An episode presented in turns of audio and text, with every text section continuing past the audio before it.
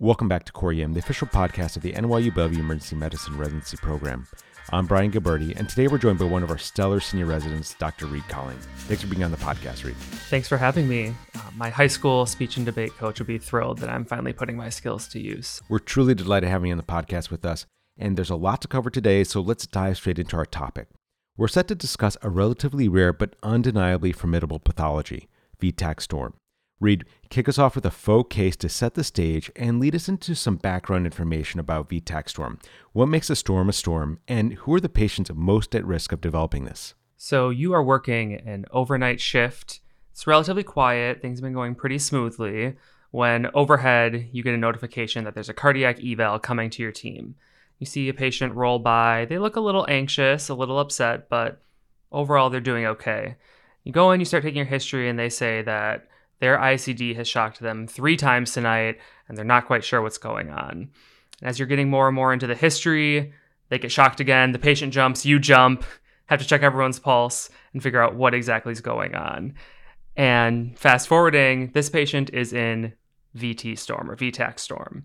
And what that means is this person is having three or more sustained episodes of ventricular fibrillation, ventricular tachycardia, or in this specific case, appropriate ICD shocks in a 24 hour period. The one caveat being they may also have appropriate anti tachycardic pacing from their ICD, but you're not going to get that at the bedside until your EP colleagues come down to the bedside. So, the, what we think the pathophysiology of this is, to the best of our understanding, is likely a sympathetic drive or adrenergic surge that sends the heart into overdrive, causing these recurrent arrhythmias, or there's some kind of underlying pathology, whether that's ischemia, sodium channelopathies like Brugada syndrome, or some kind of infiltrative disease, cardiac sarcoidosis, and so on. Okay, so it's a spectrum, VTAC to VTAC storm, and it's basically when things go from bad to worse. Like you said, there are going to be a variety of causes here, and one of our primary responsibilities as emergency physicians is to swiftly identify any correctable or reversible causes. You brought up a point about adrenergic surge, and this brings up an interesting tidbit about VTAC storm that around a quarter of the cases occur in the morning hours, specifically between 8 and 10 a.m with a majority presenting during the day shift. So that's going to be a little bit of relief for us who are working evenings and overnights, a little bit of solace here. Now, when these patients come in, what are the symptoms that we're looking for and which tests are you getting on them? Absolutely. This is a pathology that can have a wide spectrum of presentations. You can have patients who are asymptomatic, other than some palpitations and heart fluttering, to patients reporting syncope, all the way to cardiac arrest. And like the patient in our hypothetical case, they may have ICD shocks um, or have had that antitachycardic pacing what you need to do is kind of differentiate is this truly ventricular tachycardia from other potential ER presentations? A cardiac eval can be a lot of different things. In the ER, diagnostically, you're going to be looking at your EKG, which I'll let you talk about in just a minute. But other tests that are going to be really important in these patients is going to be looking at their electrolytes, particularly their potassium and magnesium, checking troponins, looking for those signs of cardiac ischemia. And then one thing that we may not always think about would be checking their thyroid hormone, because this could be thyrotoxicosis if it's really under, out of control. Okay, perfect. And an important point here ECGs are just 10 seconds of heart activity. It's really just a snapshot of the heart. It may not be something that we pick up on the initial ECG when they come in through triage, but when we do see it on the monitor, then we're calling for an EKG. And things that we're looking for are wide QRS, heart rate over 100 typically. Then we could also see fusion beats, capture beats, concordance, meaning all the QRS complex in the precordial leads are entirely positive or entirely negative, and or AV dissociation in these tracings, just to name a couple of the findings that we see with ventricular tachycardia. Now, let's say we have a pretty good idea that we're dealing with VTAC storm. The next thing we have to do is ask ourselves, is this patient stable or unstable? Now, Reed, can you talk to us about electricity's role in the management of the unstable patient? Absolutely. This is bread and butter EM. If your patient is unstable, they're getting electricity. I feel like that was drilled into my head as an intern. So, what makes a patient unstable? If they're hypotensive, if they have altered mental status, those are going to be the two big things. Those patients are going to get cardioverted. Um, and one thing that's up for debate if they already have an ICD in place, do you allow it to continue to administer what you think are appropriate shocks versus using a magnet, turning it off, and just putting them on the pads. I think that's going to be kind of institution dependent, whatever you're comfortable with. But long story short, if they're unstable, they're getting shocked. And whenever we talk about shocking a patient who is awake, we should also talk about sedation. So tell us about the medications that we're going to be using here. Absolutely.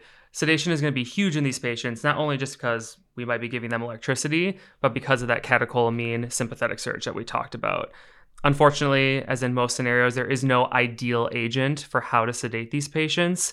Etomidate or propofol can be a good option, obviously keeping in mind that potential for hypotension.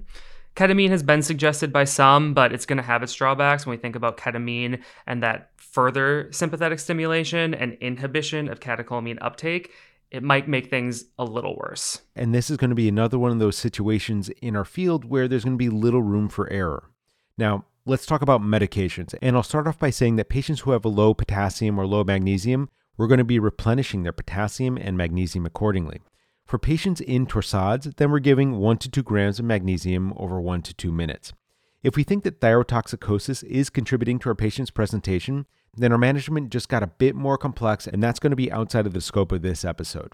But Reed, let's say that we're talking about our garden variety, run of the mill electrical storm. Which meds are we giving? First medication we're reaching for we're going into our toolbox is going to be amiodarone, our good old class 3 antiarrhythmic. This is what's been most studied in VT Storm. It's what our cardiology colleagues are going to most recommend. So giving them 150 milligram IV load over 10 minutes, followed by an infusion, first thing you should do.